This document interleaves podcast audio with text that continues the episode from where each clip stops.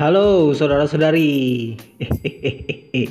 Kembali lagi bersama host yang ada di podcast Umas ini Danu Maesa akan menemani kalian selama beberapa menit ke depan Yang kalian sendiri bisa mendengarkan tentang cerita apa yang akan gue bagikan di podcast kali ini. So langsung aja kita mulai openingnya. Podcast Umas, podcast Danu Maesa ah, Apa itu sepertinya mengasyikkan Yuk dengarkan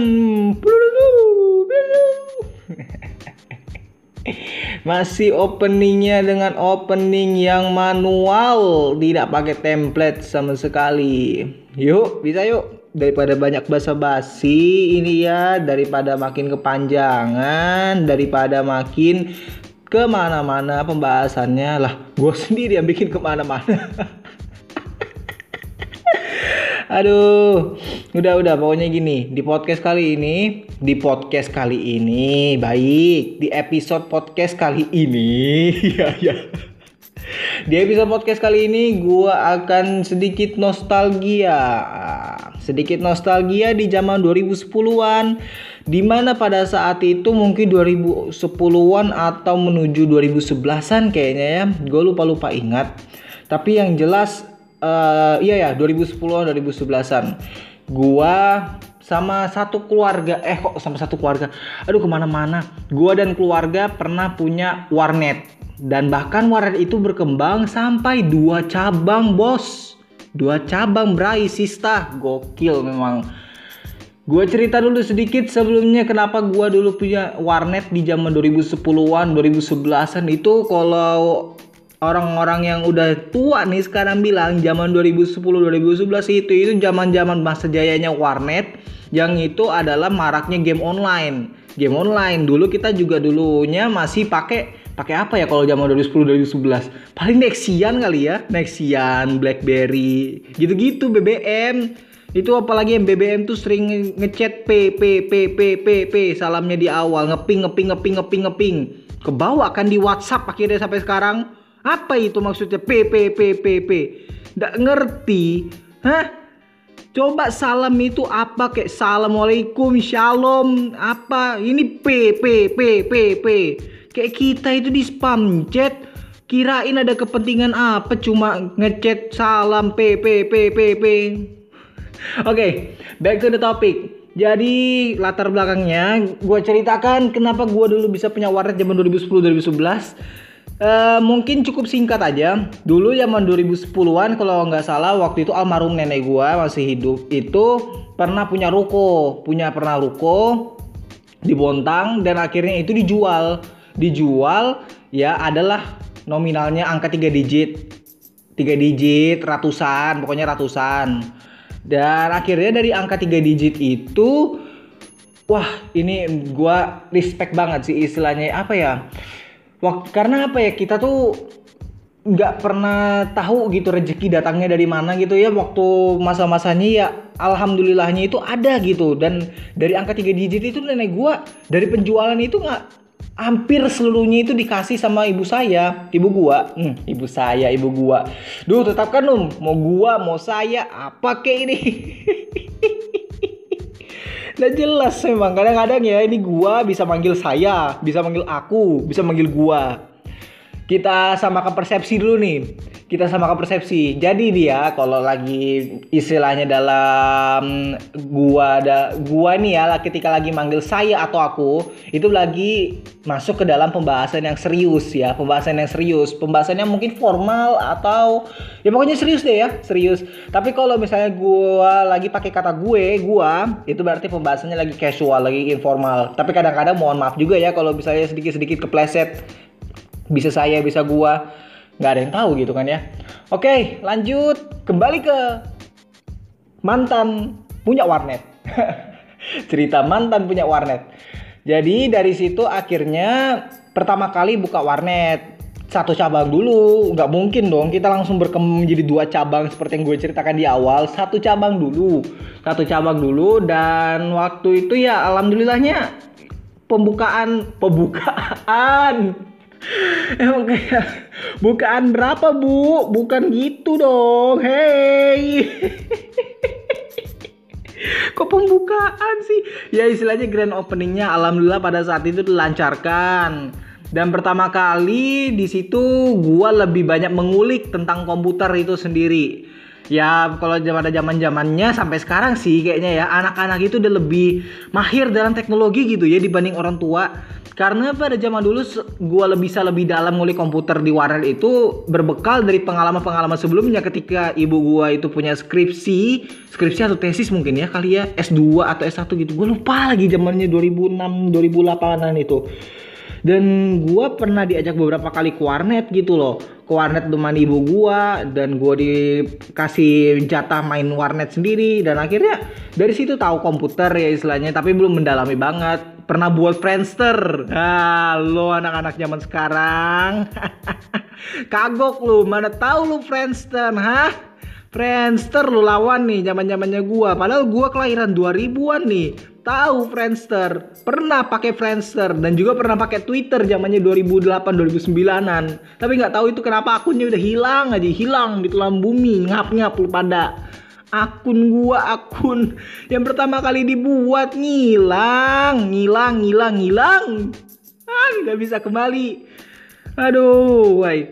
Karena apa ya kok gua, gua pengen kembali ke Twitter ya di Twitter itu bisa ngelihat gitu loh tahunnya kapan itu Twitter tuh Twitter akun Twitternya itu kayak kapan ada gitu loh di akunnya sendiri tuh kayak berkesan aja gitu. Oke, kembali ke cerita mantan punya warnet. Pokoknya ya, setiap kalau ini ngalor ngidul ke mana-mana, kita bom slide-nya adalah bom slide. Iya, bom slide. Gue punya bom slide-nya kembali ke mantan punya warnet. Oke, bom slide kembali ke mantan punya warnet.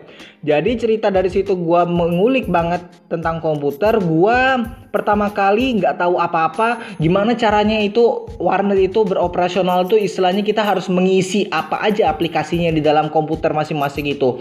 Karena pertama kali punya komputer itu sekitar ada 10 sampai 15 komputer kali ya kalau gua bisa hitung dan komputer zaman itu 2010-an kalau lo masih ingat-ingat masih relate nih dulu-dulu komputernya zamannya Intel Core 2 Duo, Core 2 Duo atau enggak Pentium 4. Ingat-ingat dah lu zaman 2010-an. Belum ada itu Intel Core i7, ROG, Zephyrus, apa kayak itu.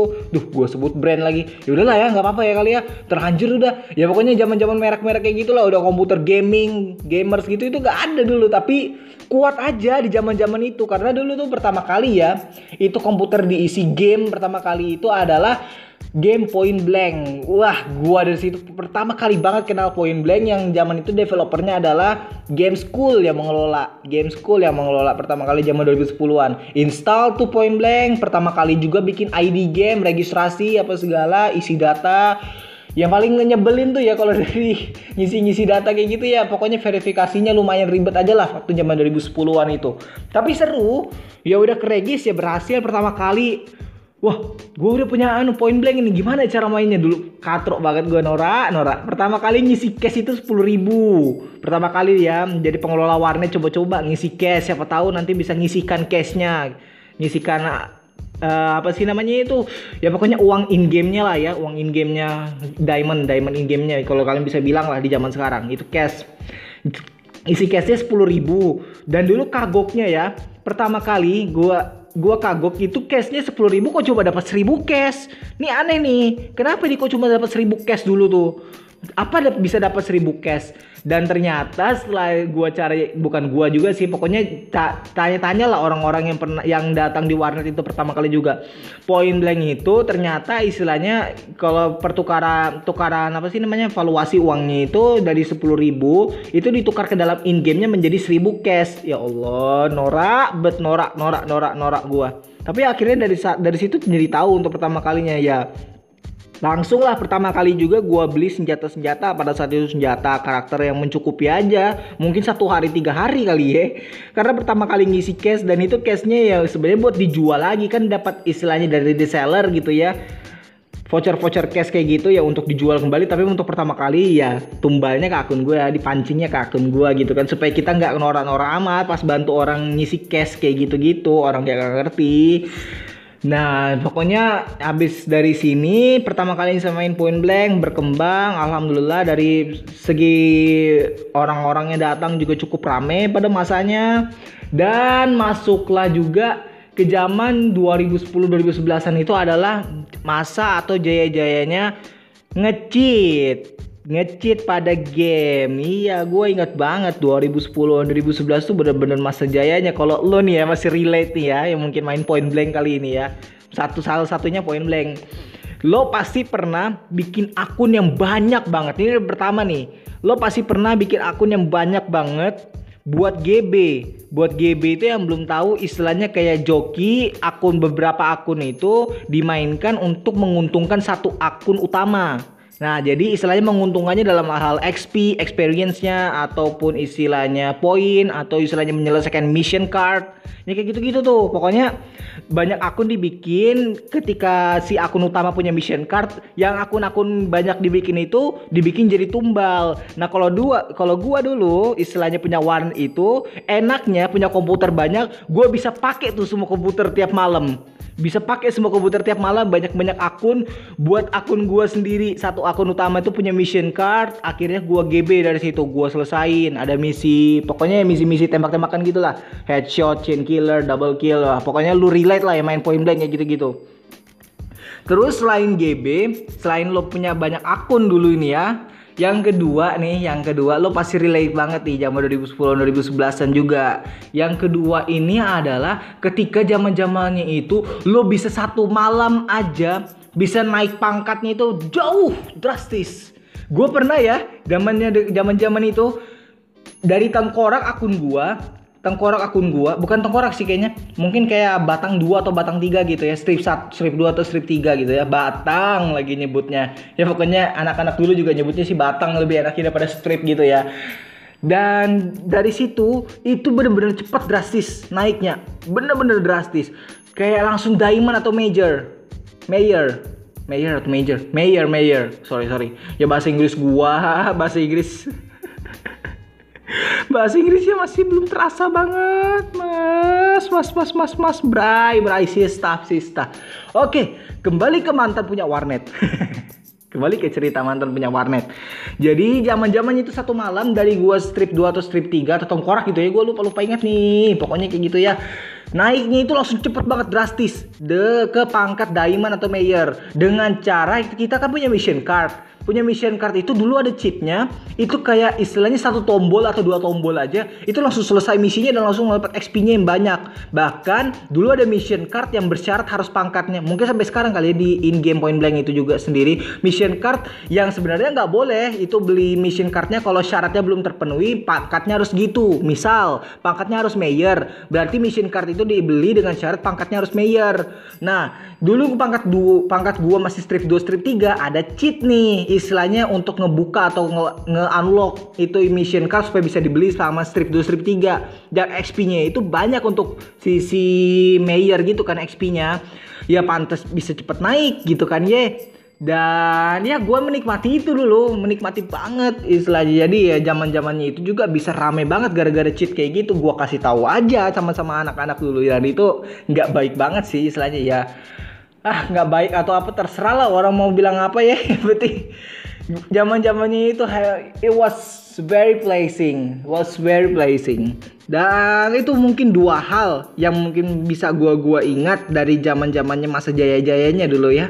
Masa jaya jayanya dulu gua punya warnet ada cheat pertama kali gua kenal juga tuh istilahnya ada kecurangan kecurangan yang bisa dicurangi dalam game Oke, kita lanjutkan. Kita lanjutkan pengalaman-pengalaman apa lagi sih yang seru atau berkesan selama gua punya warnet di masa itu? Selama gua punya warnet ya. Ini gua lurusin dulu nih. Gua sekarang udah nggak punya warnet lagi dong pastinya. Dan kenapa tidak punya? ya bangkrut. namanya dari segi bisnis ada aja pasti dari dua cabang tapi ya karena zaman bukan zaman sih pokoknya tahun 2011-an gua kelas 5 atau kelas 6 SD itu ya bokap gua meninggal bokap gua meninggal terus akhirnya kita apa ya mungkin satu keluarga itu tidak fokus dalam memanajemen bisnis terus juga uh, kalah dalam bersaing karena pada masanya itu juga saingan yang dari warnet-warnet tuh bisa sampai sebelah-sebelahan dulu. Bener. Istilahnya kita nyewa ruko dulu itu ya. Di sebelah ruko tuh ada warnet lagi. Ya kalah dalam bersaing juga. Mungkin mungkin apa ya kita pelajaran yang bisa diambil pada masa itu adalah tidak adanya beradaptasi. Karena komputer masih begitu-begitu aja spesifikasinya. Dan akhirnya ya satu dan lain hal banyak lain hal sih ya. Tutup. Iya tutup. Tapi ya tidak apa-apa diambil pelajaran aja. Oke kembali ke cerita man gua punya punya warnet mantan orang punya warnet jadi pengalaman yang berkesan pada masanya gue selain kenal satu game point blank, gue jadi lebih mengenal banyak game lainnya. Banyak game lainnya seperti main poker. Dulu juga kalau anak-anak main game Facebook itu masih relate dengan Ninja Saga, Farmville, apalagi ya? Uh, Mega City, ya gitu-gitu. Banyak kenal game. Atlantika Online, Atlantika Online. Nah, karena gue tadi nyebut nih ya Atlantika Online gue punya satu cerita yang sebenarnya ini hmm, gimana ya? Satu cerita nih gue gue merasa bersalah mungkin banget kali ya. Tapi di masa-masa itu kita masih kecil tuh aduh. Ah pokoknya ini salah dan gue sebelumnya syarat dulu ya. Syarat buat Andrew. Andrew, gua respect sama lo, gua respect sama lo walaupun kita udah nggak pernah in touch lagi dalam komunikasi semenjak saat itu, tapi kalau lo denger podcast ini mungkin ya, please man, please man, please banget, lo telepon gua, lo telepon lagi, lo chat gua, lo cari Instagram gua, lo Instagram gua @danumaesa, Twitter gua @danumaesa, lo cari gua, kita ngobrol lagi, ngobrol banyak lagi. Oke, okay, here's the thing. Here's the thing. Waktu kecil, waktu kecil nih ya, pokoknya waktu kecil itu di zamannya itu pengalaman yang berkesan karena gua tadi nyebut Atletika Online bukan berkesan juga karena gua merasa bersalah kali ya. Jadi, here's the thing Zaman kenalnya Atlantika Online dulu itu yang belum tahu Atlantika Online itu game tipe MMORPG. Sisanya cari sendiri ya di Google ya. Jangan malas, jangan malas nih. Gue udah sebut MMORPG, cari aja dah sisanya di Google Atlantika Online itu kayak apa. Dulu sama masih sama pengelolanya developernya Game School juga entah developer atau pengelola publisher kali ya publisher. Ah gue salah sebut nih takut nih takut di dikoreksi yang bagaimana gimana nanti di judge judge nya pokoknya publisher lah publisher. Game school juga pertama kali main itu ya main biasa aja kayak apa sih istilahnya kayak menjelajahi dunia Atlantis gini-gini jalani misi. Sampai di masa itu pertama kalinya gue kenal sama Andrew yang dia sama-sama juga main Atlantika Online atau Point Blank juga. Uh, eh, gue gua spill ciri-cirinya itu dia etnis Tionghoa, etnis Tionghoa dan pastinya ya orang kaya, pasti orang kaya banget. Dan masa itu dia sering banget main di warnet gua bahkan jadi langganan tetap, langganan tetap, langganan tetap. Beberapa kali dia main beberapa jam bahkan gua dan adik gua temanin gitu-gitu. Oke oke oke ngalor ngidul nih. Kembali ke gua cerita gua punya warnet. oke, jadi dari perkenalan pertama kali akhirnya kita main bareng, main bareng, main terus sampai puncaknya mungkin bukan puncak sih ya. Uh, istilahnya sebelum klimaks nih ya, sebelum klimaks. Gua pernah satu kali berselisih paham dengan Endu. Pokoknya ini nih geblek banget pemikiran gua waktu kecil ya Lord Tuhan. Ya Allah maafkan gue ini maafkan gue banget nih waktu kecil nih dulu nih. Bener-bener ya Allah. Ngadi-ngadi memang kelakuannya. Apa ya dulu gue mikir kecil kayak gini? Oke oke oke. Ah ngalor gitu nih. Jangan dong. Ayo dong fokus cerita fokus cerita. Oke oke. Hmm, pernah sebelum ini ya sebelum cerita ke klimaks ya. Pernah di satu malam kak situasinya mati lampu di warnet. Da, lagi main tuh lagi main game. Ya akhirnya kita habiskan waktunya dengan banyak ngobrol. Terus itu juga dulu mama mamaku mama mamaku mama gua itu jualan mie goreng jualan cemilan. Ya lo tau lah gitu gitu di warnet bisa sambil sambilin jualan minuman jualan mie jualan nasi jualan cemilan gitu-gitu. Ya habiskan dengan banyak ngobrol sama cemil makan nasi cemilan lah. Dan gua ini gebleknya dulu ya geblek banget dulu. Entah gua denger dengernya itu saking keblingernya itu langsung gue sampaikan ya. Sebenarnya nggak ini perilaku nggak toleransi dah gitu aja. Gue pernah sampaikan ke dia Andrew kalau orang ini maaf banget gue ya, ya Allah ini masa lalu ya bener-bener masa lalu gue hmm, nggak banget dulu waktu itu. Gue pernah pernah bilang sama dia Drew kalau orang ih hmm, kalau orang Kristen itu pasti masuk neraka ya ih. Wih sumpah gue dulu nyebut itu waktu kecil. Gue nyebut itu waktu kecil dan dari situ tuh terjadi perdebatan perdebatan gitu loh kayak Loh kita tuh gini gini gini. Iya tapi kalau orang Kristen pasti masuk neraka karena gini gini Ya Allah Aduh tobat tobat. Minta ampun deh gue Minta ampun deh. Ya dari situ pertama kalinya kita selisih paham tuh sampai bermusuhan beberapa saat gitu loh. Bermusuhan beberapa saat tapi cepat aja kembalinya cepat aja lagi kembalinya dan main lagi di warnet gua. Tapi dia cepat kembalinya itu pada saat dia udah punya komputer sendiri pada akhirnya kembali. Tapi punya komputer sendiri jarang-jarang main warnetnya pada masa itu. Apa sih istilahnya? Waktu dia untuk bermain warnet sudah mulai berkurang frekuensinya jadi sesekali. Hmm, ini cerita klimaks ini ya sekarang ya. Yang sebelumnya itu cuma intermezzo aja sebelum klimaks. Jadi gini, saat pernah kita bertiga main game Atlantika online, main game Atlantika online itu bertiga, tapi pada saat itu juga nggak lama setelahnya, mungkin agak lama atau nggak lama setelahnya kali ya, dia dijemput sama bokapnya, ada urusan atau disuruh pulang dulu ke rumah, dan akhirnya dia belum apa sih namanya istilahnya? Ya udah keluar gitu tapi pas kita pas gua dan adek gua sama satu teman satu teman yang brengsek ini juga nih ada satu teman brengsek lupa lagi gue ceritakan. Ya ngecek komputernya dia dia ternyata belum ngelogoutkan permainan Atlantikanya game Atlantikanya Hmm, dari sini ini ide pertama kali, bukan ide dari gua, bukan ide dari adik gua, tapi ide dari satu teman yang brengsek ini yang teman kita bersama, teman gua dan adik gua. Dia dengan brengseknya, eh kita ambilin aja, so, kita ambilin aja yuk semua itemnya, semua cashnya di dalam ini, lumayan banyak loh. Waduh, gua pada saat sama adik gua itu, gua cuma bisa bilang kayak gini. Oke, okay, kita ngelakuin ini bersama, ya Allah Nih do, aduh. Dosa di masa lalu sih ini bener-bener dosa di masa lalu. jujur atau malu. Dan ini jujurnya keadaannya kemalu gitu loh ke situasi yang malu juga. Aduh. Pokoknya gue pernah bilang pada masa itu, oke okay, kita lakuin ini bertiga, tapi kalau kita ketahuan, kita tanggung jawab bersama. Hmm.